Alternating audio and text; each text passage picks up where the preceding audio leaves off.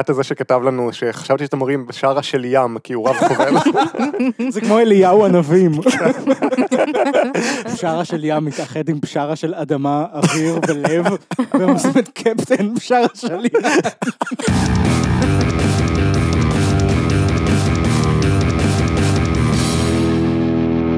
שלום לכולם, אני גל, איתי נמצאים חגי, היי, וליבי, היי, ועודד. אהלן.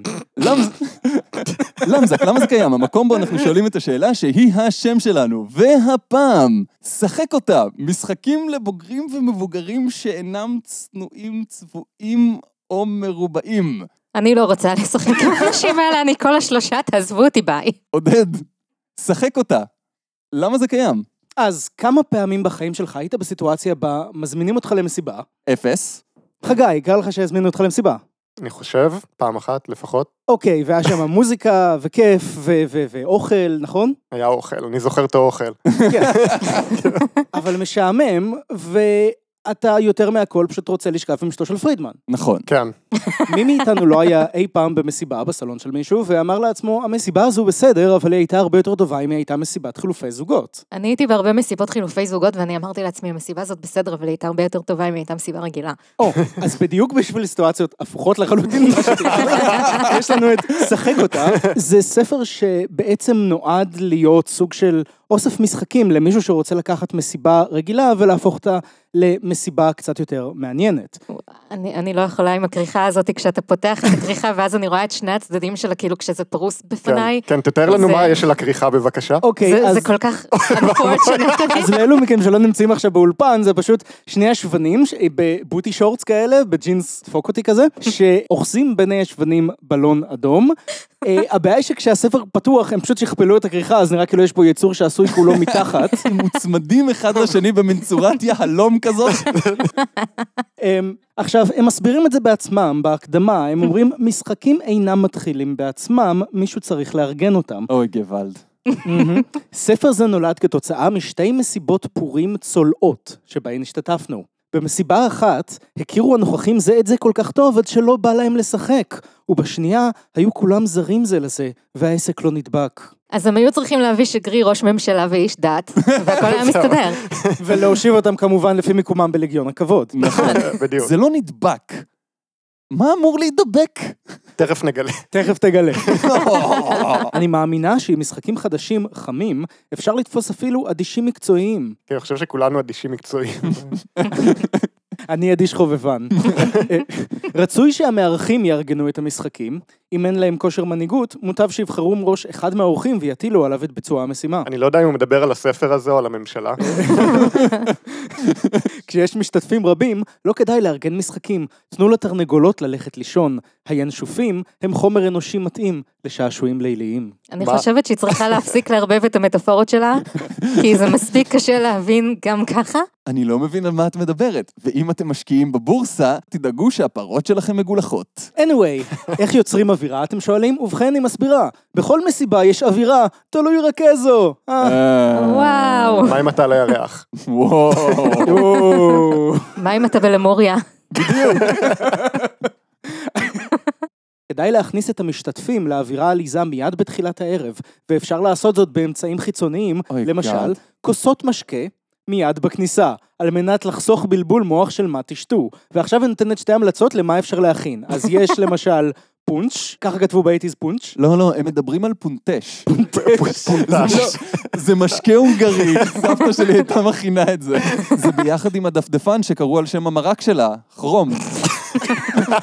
כל שבת היא הייתה מכינה פונטש וכרום. אני לא יודע אם שמעת על חלוץ האינטרנט הצרפתי פייר פוקס. הוא המציא את הדפדפן המתחרה. anyway, כן.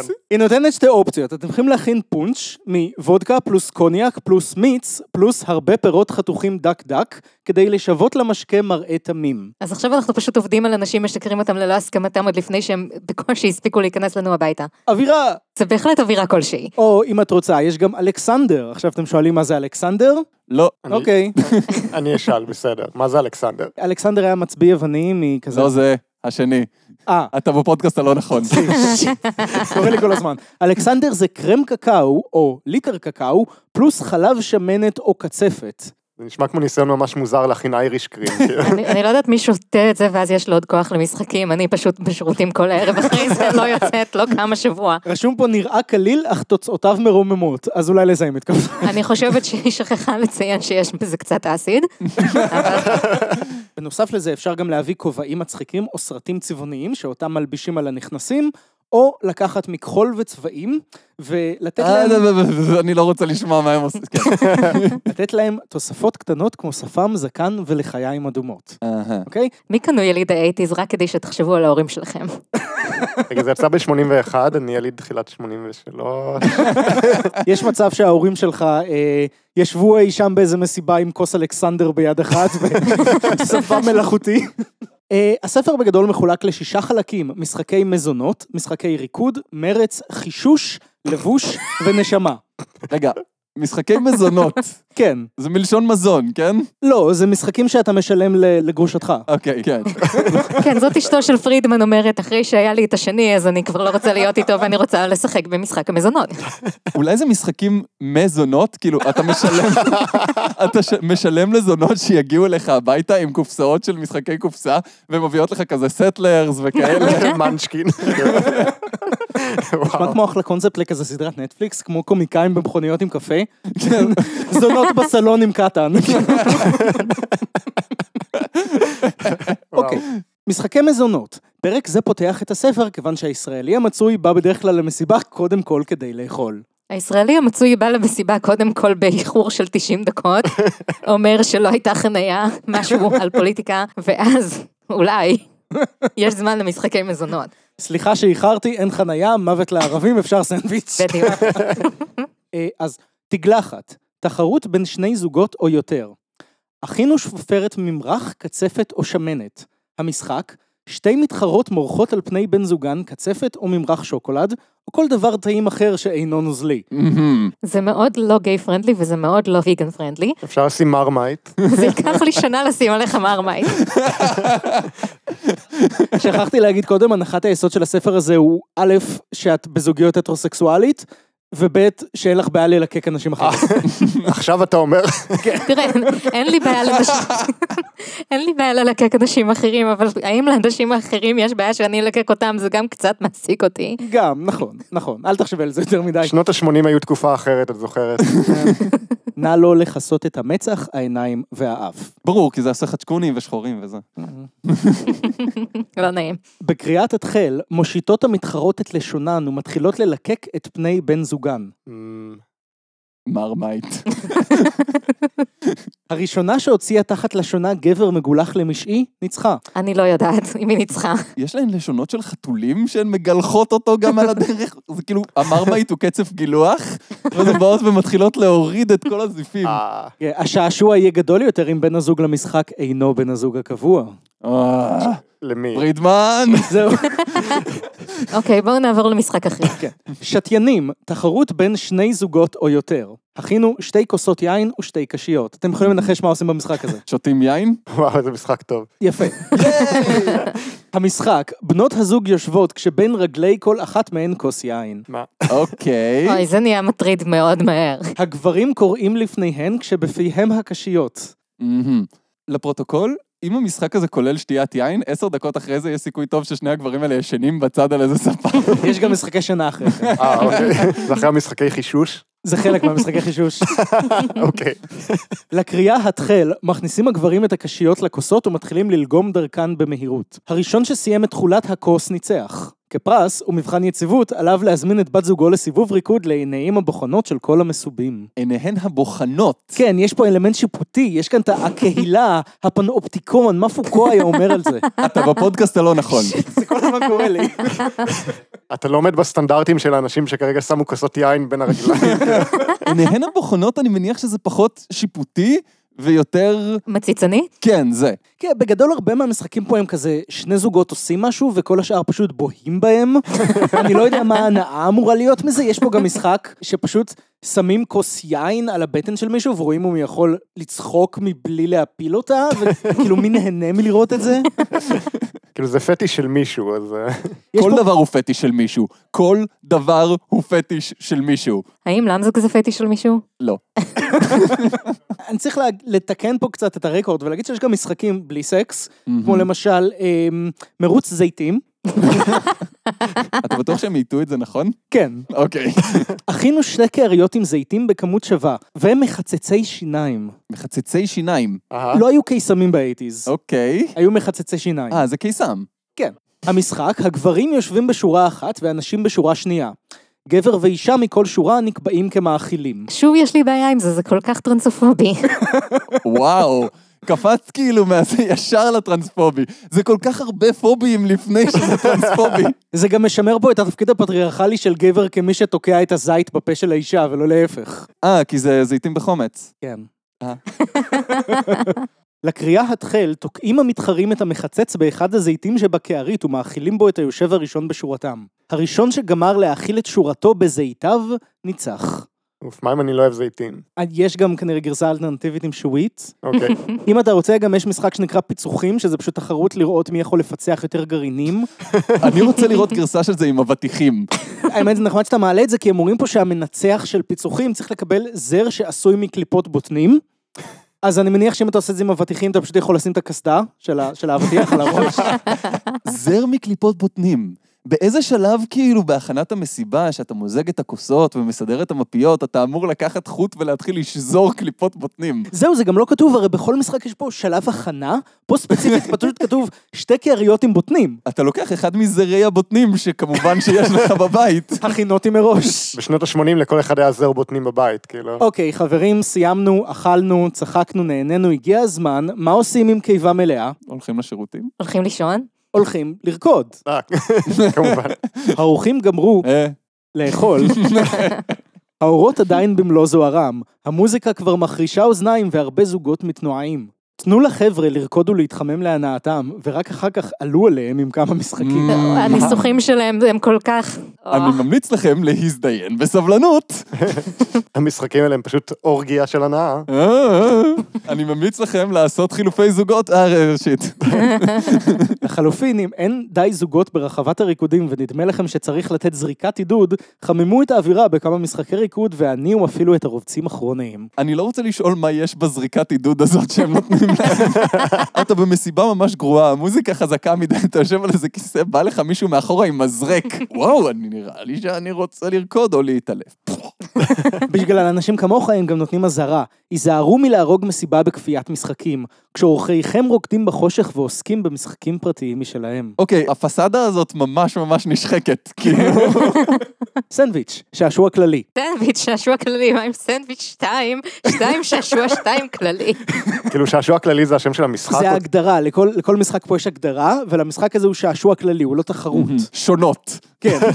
שעשוע זה פותר בעיות במסיבה שבה רוב למין החלש היושב בצד בלב דואב. מעולם לא שמעתי על מסיבה עם יותר מדי בנות. המשחק, כל גבר מקבל שתי נשים. אוקיי. דיל. הריקוד נרקד בשלושה כשהגבר באמצע, הו-הו. עצה קטנה לגברים, בריקודים איטיים וצמודים על מנת ליהנות משני העולמות, כדאי להסתובב מדי פעם מאחת לשנייה. זה לא נימוסי להיות כל הזמן עם הגב אל מישהי. אני הולך לפי העצה הזאת כשאני באוטובוס. אם השלישיות לא מתארגנות באופן טבעי, יבצע המארח את חלוקת הגברים לפי הרגש, או על ידי הגרלת מספרים. וואו. או שאולי אם הן לא מתארגנות באופן טבעי, עדיף שהן לא יתארגנו, מה עם זה? אוקיי, בלי ידיים, שעשוע כללי. עוד שעשוע כללי. עוד שעשוע כללי. זה לא כזה שעשוע וזה לא כזה כללי. כל הגברים הרוקדים פושטים את חולצותיהם, אוי, לא. חכי עם האוי לא. ולובשים אותם הפוך כשידיהם לכודות בפנים. למה? עכשיו, בלי קינג שיימינג, כן? בנות הזוג עוזרות ברכיסת הכפתורים מאחור. התוצאה פשוטה, הגברים נותרים ללא ידיים, והנשים יכולות לעשות בהן כטוב בעיניהן. לעזוב אותם, להשאיר את הדלת נעולה. ולברוח משם. זהו, והיא מודעת לזה כי היא אומרת, האין זה בעצם מה שהן עושות תמיד? פמיניזם של האייטיז כל כך מרתיח. בקיצור, זוהי הזדמנות פנטסטית להחלפות. פשוט נשבר לך מהגבר שלך ואת מחליפה אותו במישהו אחר. ווינק ווינק. ווינק, בתנאי כמובן שבת הזוג השנייה מסכימה. מה עם המישהו האחר? מה עם המישהו שלי? כל כך מעט הסכמה על כל כך הרבה אנשים. חכי, חכי. אם היא אינה מסכימה, ואת בכל זאת רוצה מאוד, נסי בכל כוחך. המטרה מקדשת את האמת. לא. מעולם לא הייתי בעד צנזורה כמו שאני עכשיו.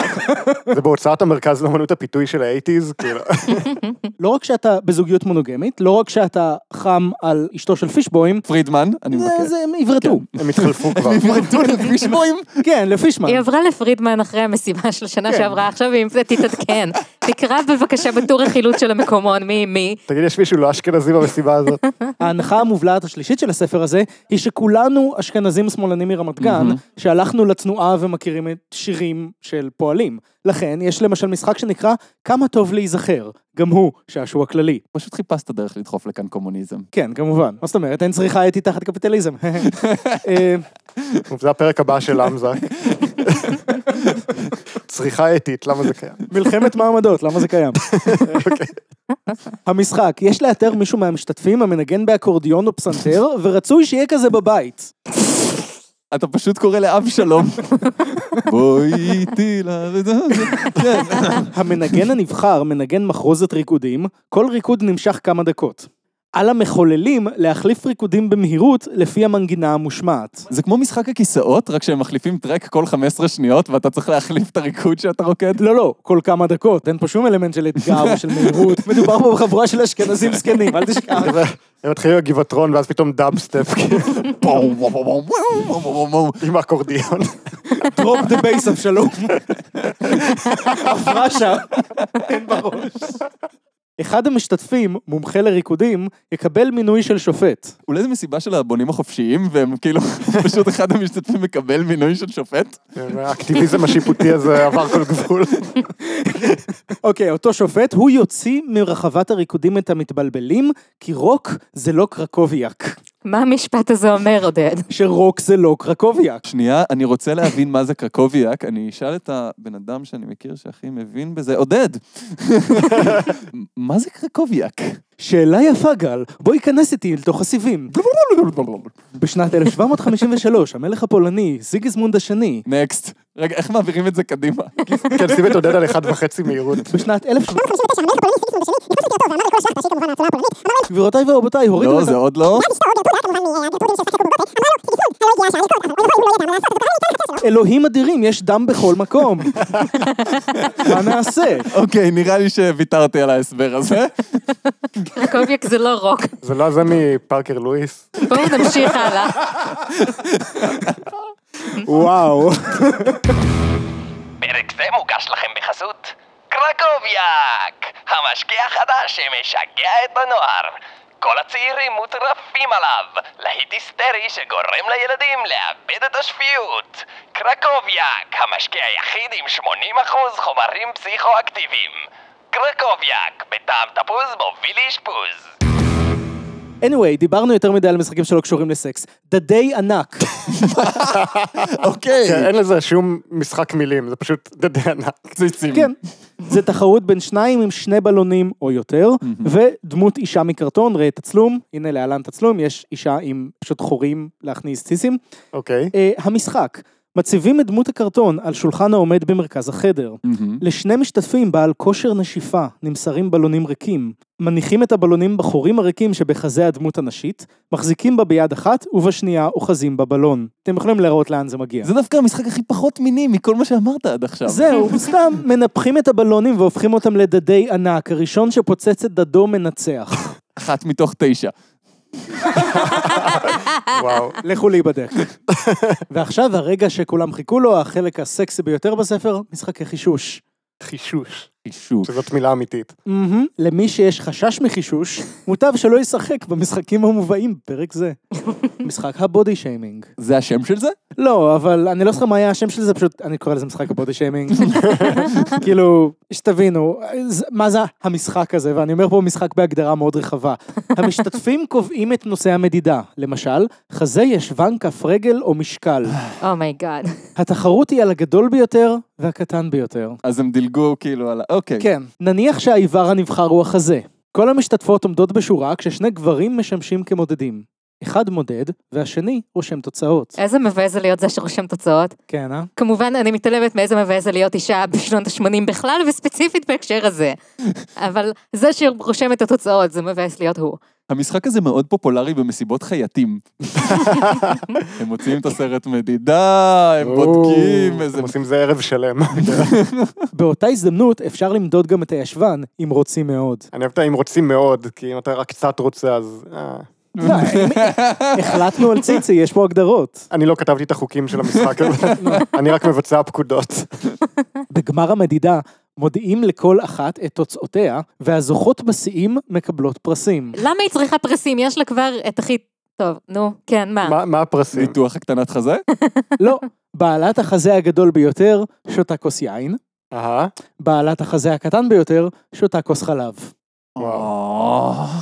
בטח חלב סויה. כאילו, כל המשחקים פה הם פשוט תירוץ לבדוק אם משהו עושה לך את זה, כי ככה אנשים מגלים פטיש, פחות או יותר. אני לא חושב שאתה פשוט נולד עם הידע שאתה נמשך למשהו. אני חושבת שאתה כן. כן? לא יודע. כאילו, אתה פשוט חווה משיכה למשהו, ואז אתה יודע שאתה נמשך לזה. זה פשוט כל המשחקים האלה הם כדי לעורר בך תשוקה שלא ידעת שיש בך. ללכת הביתה? אני יכול להבין איך זה עובד, כאילו, אתה לא ראית משהו עד היום, לא ידעת שהוא דבר, אז אתה לא יודע איך אתה מרגיש לגביו, ואז אתה רואה את זה, זה מעניין אותך, ואני יכול להבין את זה לאנשים שעוד לא היה להם אינטרנט. אבל מה שכן יש, זה משחק בשם מתחלפים. זה, זה המקום שבו הסאבטקסט נהיה טקסט. למזק, למה זה קיים? המקום שבו סאבטקסט נהיה טקסט. בוחרים בשני זוגות נשואים ומחליפים ביניהם.